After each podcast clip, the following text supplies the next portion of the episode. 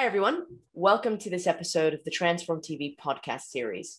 Uh, today, I am joined with by Luc Behrens, who, and I hope I said that right, who is Director of Global Sustainable Sourcing from Mars. Uh, Luc, thank you so much for joining us. Welcome. Thank you for having me, Maria. My pleasure. So, you know, this is a really cool topic, a really interesting topic, and I know that you're doing a lot. Uh, so, we're going to be talking today about, um, or we're going to be spotlighting, I guess is probably the best way, Mars's bold commitment to sustainable procurement and the coalition that you guys are forming with PepsiCo and McCormick to tackle scope three emissions.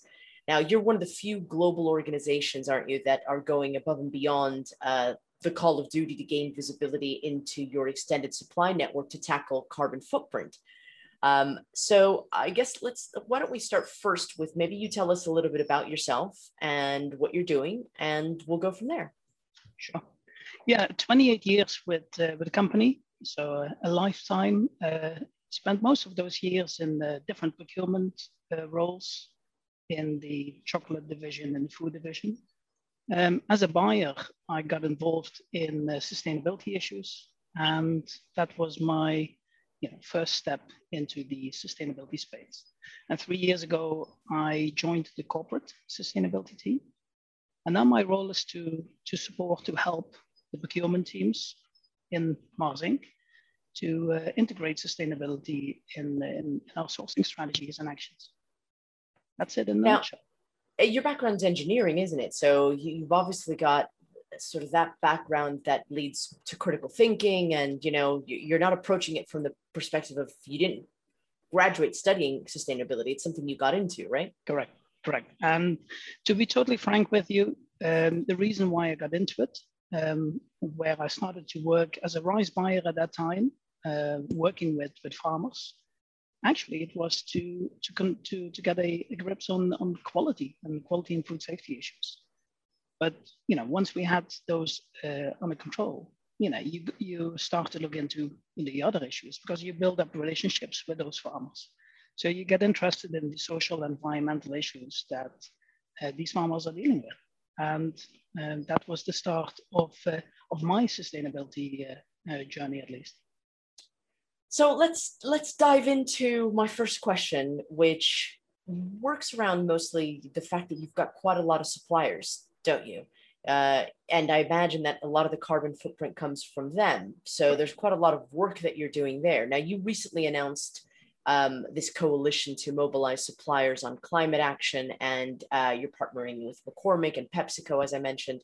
Can you tell me a little bit more about this coalition and uh, the impact it's going to have on your relationships with your suppliers? Yeah, sure, sure. Yeah, as you said rightly, the um, the majority of our carbon footprint is in the extended supply chain. So it's it's with our suppliers, scope three, um, as you said. So we need our suppliers to to work on, uh, on climate action so that we can achieve our climate goals and our climate targets.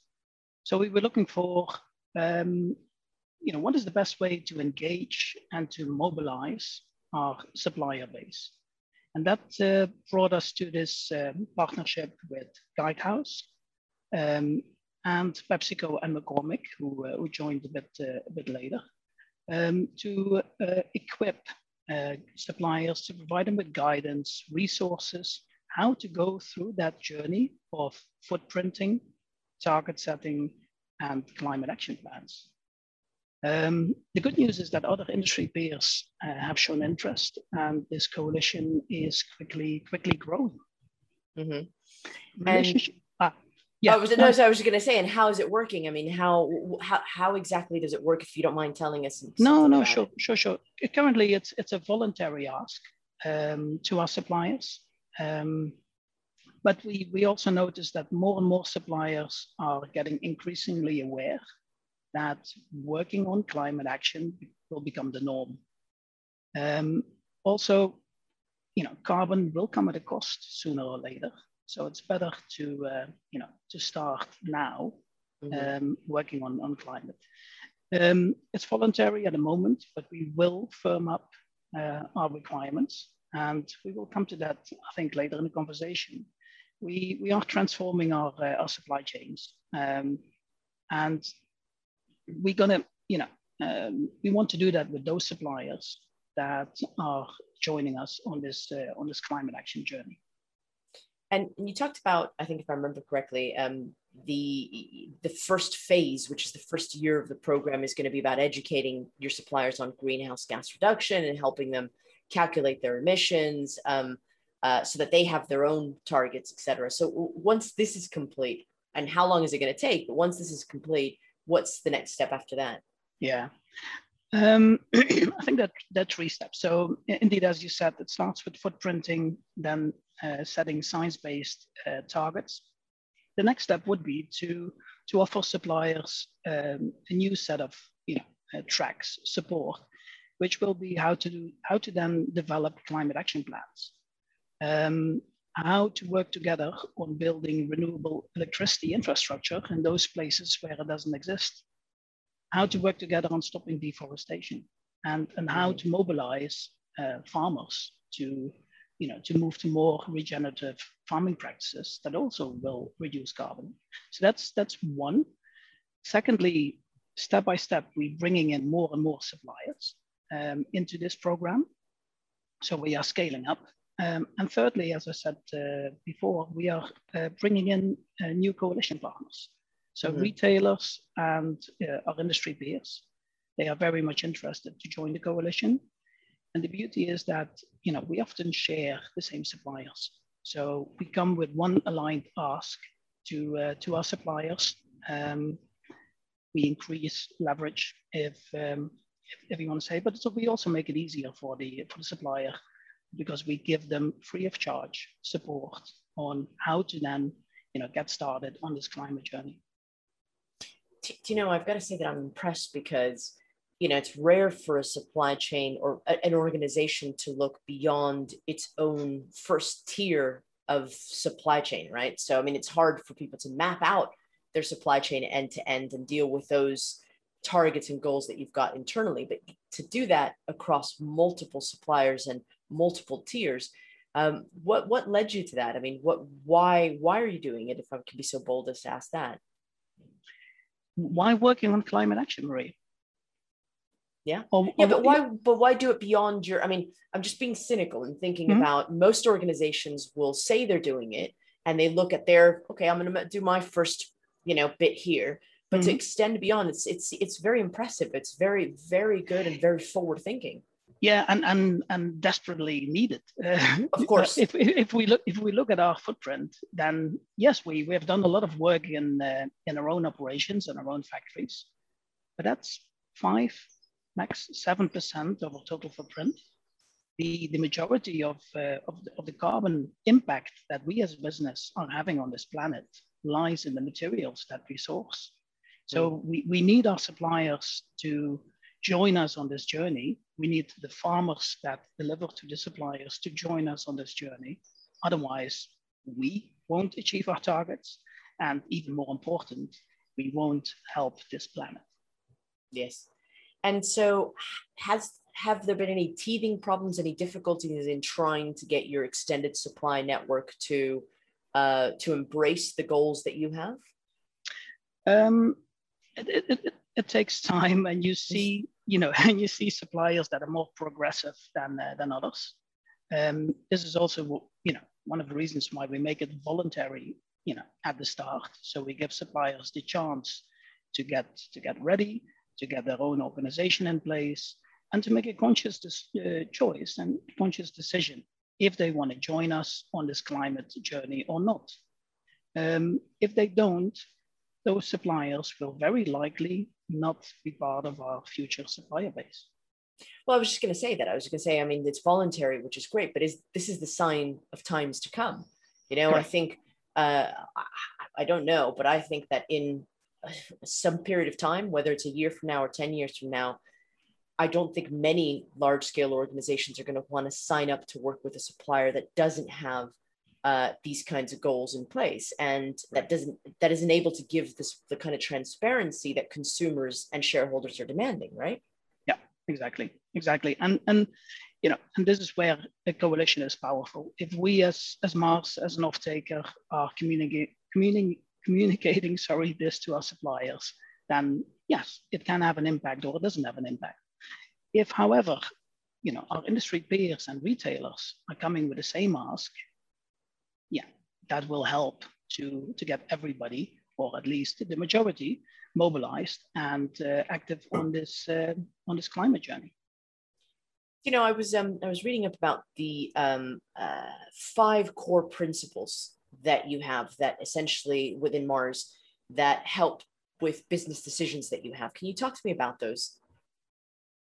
Yeah, sure. Um, you know, our, our business, uh, which is over 100 years old, is, is founded on, uh, on five Mars principles. Um, and these five Mars principles, you know, are uh, our guide in, in everything that, uh, that we do.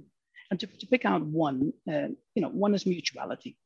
So um, we, we don't think it's very effective to push down requirements simply down the uh, down the supply chain or up the supply chain, whatever way you want to look at it. Um, we want to, you know, work with our suppliers. We want to offer them, you know, the necessary help to, you know, to get, in this case, started on climate action. And we do that also on, on food safety and, and other, other issues that are important to us, important to our consumers, and important to this planet. And the coalition that we built um, again, the free of uh, the free of charge support that we are offering through Guidehouse is a good illustration of this mutuality principle. Can, can we jump now to more practical? So something more practical. I mean, our audience are supply chain procurement, digital logistics, operations leaders who are, uh, you could argue, if again, if we're being cynical, are busy on the day-to-day crisis mode that the pandemic mm-hmm. has has yielded. We're still firefighting.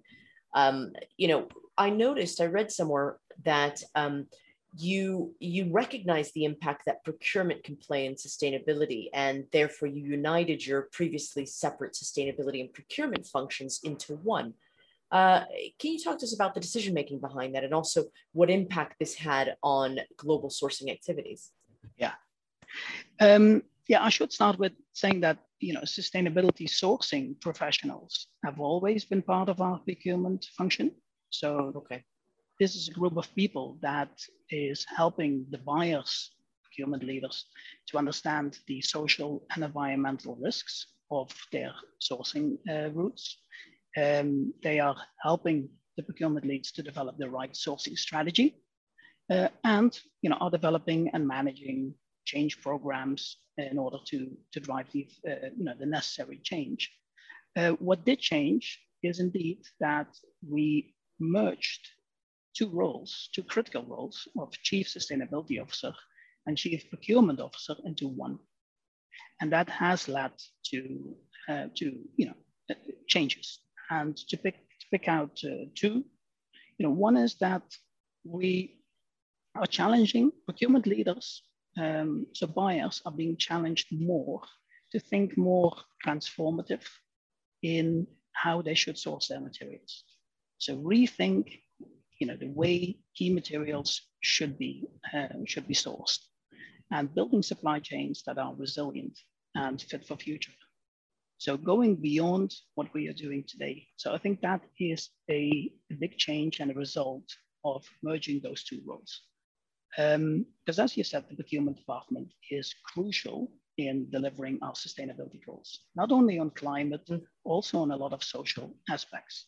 Majority of the sustainability issues or opportunities lie in the, uh, the materials that, uh, that we source. And I think a, a second um, example is, you know, as we talked about before, is, uh, you know, how can we mobilize our suppliers behind a, um, um, one of our sustainability objectives, in this case, uh, climate action. And this, uh, this coalition that we built together with Guidehouse, PepsiCo, McCormick, and uh, Mondelez, by the way, uh, RBI, Yum, uh, Keurig, they already committed as well, so they're joining the coalition. And uh, That's several, exciting. Yeah, That's correct. And, and, several others, the, the Nestle's, the um, you know, Unilever, uh, you know, the, the usual suspects, mm. they are um, they are being approached as well, as well as retailers, by the way. So um, yeah, I think that's another good example of you know, how combining chief procurement officer and chief sustainability officer has led to new initiatives that, you know, both help our procurement department, but also help our, uh, our suppliers, our strategic suppliers to, uh, to work effectively on, um, on, on sustainability um, topics. I mean, you, you, you alluded a little bit briefly there to issues beyond sustainability, social uh, issues as well. I know that you all have very bold diversity and inclusion goals as well. Could you talk to us a little bit about that? Yes, um, it, we, we have bold goals, um, you know, now on on diversity and, and inclusion as well, starting um, in our own uh, in our own business, and to make sure that um, we are walking the talk ourselves. But indeed, we also are gonna is gonna translate into um, you know again in the beginning voluntary asks, which we're gonna firm up later to our uh, to our suppliers. I mean, I, I love what you're doing. I love what you're doing. I love the fact that this is something that is bold, that you, is definitive, that you're making it voluntary initially. Um, what has the impact of COVID been so far on this mission? I think COVID has has shown uh, shown us that you know resilient supply chains are, are crucial, and that the that not every supply chain that we are currently you know, sourcing from is resilient. Um, so the, the traditional way of procurement, um, I think we have to rethink that um, and go from you know, simply you know, pushing down requirements in the supply chain to suppliers all the way to farmers is an approach that is probably not very effective to, uh, to build those resilient supply mm-hmm. chains. So, you know, we have to uh, get into, in most cases, long-term relationships, partnerships with all the supply chain actors. And, you know, I heard it last week, instead of, you know, calling it a supply chain, call it a supply network. Yeah. Um, what have been your biggest learnings or, you know, in the last year? I think that, the, yeah, related to, to, you know, two, I would say. So COVID I think has, um, has, has, has, confirmed what we, you know, what we already thought, but it, uh, it also has shown this to, to other stakeholders within our business that traditional procurement is, um, you know, is not the way forward. Uh, and we have to rethink the way we source our materials and go to more of a partnership uh, mm-hmm. solution. Um, secondly, is that working pre-competitively is um, necessary in order to drive the required change. We, we have been as a business, you know, quite inclusive um, a few decades ago, or maybe a decade ago. And now we are opening up and reaching out to our, um, to our industry peers to do work together. Um, and again, I think the climate, uh, the climate coalition that we built is a good, uh, a good illustration of, uh, of working pre-competitively on a very important topic that matters to you know those businesses, but also you know matter to this planet. What advice do you give to senior supply chain procurement sourcing leaders who are um, trying to prioritize this? And um, you know what, what what what can what can you tell them? What can what advice can you give them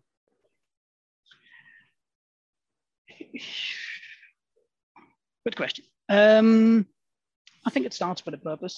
Um, so the company should have, you know, a purpose that goes beyond um, growing your business and making profit.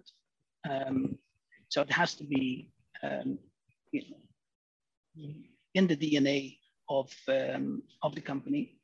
Secondly, which is an organizational element, is you know, what worked for us, um, as you asked, is to combine the chief sustainability officer with the chief procurement and procurement officer. Mm-hmm. Because procurement is crucial, I think, for almost every business in in um, uh, making a step change on sustainability and reaching, you know, companies' sustainability goals.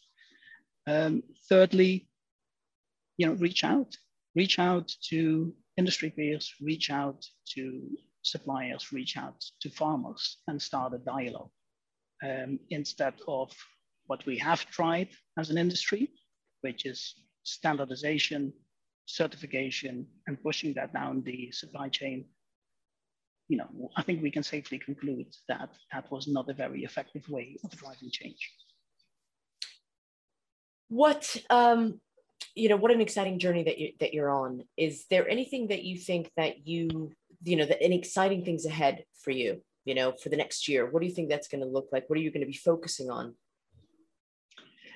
Uh, we as a business, um, you know, are going to continue to focus beyond, you know, the you know the social issues. You know, climate, uh, climate action, reducing our carbon footprint is going to be a key topic. Um, it's you know complex because mm-hmm. there are no easy fixes. Um, and yes, we will have to offset, you know, part of our carbon footprint. You know, our challenge will be how to reduce the reliance on offsets and what can we do in our own business through recipe changes? What can we do together with our suppliers and farmers to grow materials in a more you know, environmental friendly, carbon low way? the combination of the two um, will help us to, um, you know, to reduce the carbon footprint and gradually um, uh, minimize the reliance on offsets. Look, I want to thank you for being here and chatting with us. We're very, uh, you know, again, I'm, I, I congratulate you on this coalition that you're that you're building because it is clearly something that's going to be changing the game for not just Mars but for uh, a bunch of other organizations. And like you said, doing it because we have no choice. Uh, we we have no choice. So, uh, Luc, good luck. Thank you very much. And hopefully we'll see you again very soon. I, I would, uh, would be my pleasure. Thank you, Maria. Thank you so much. And for those of you watching, we'll catch you at the next one. Thank you so much. Bye-bye.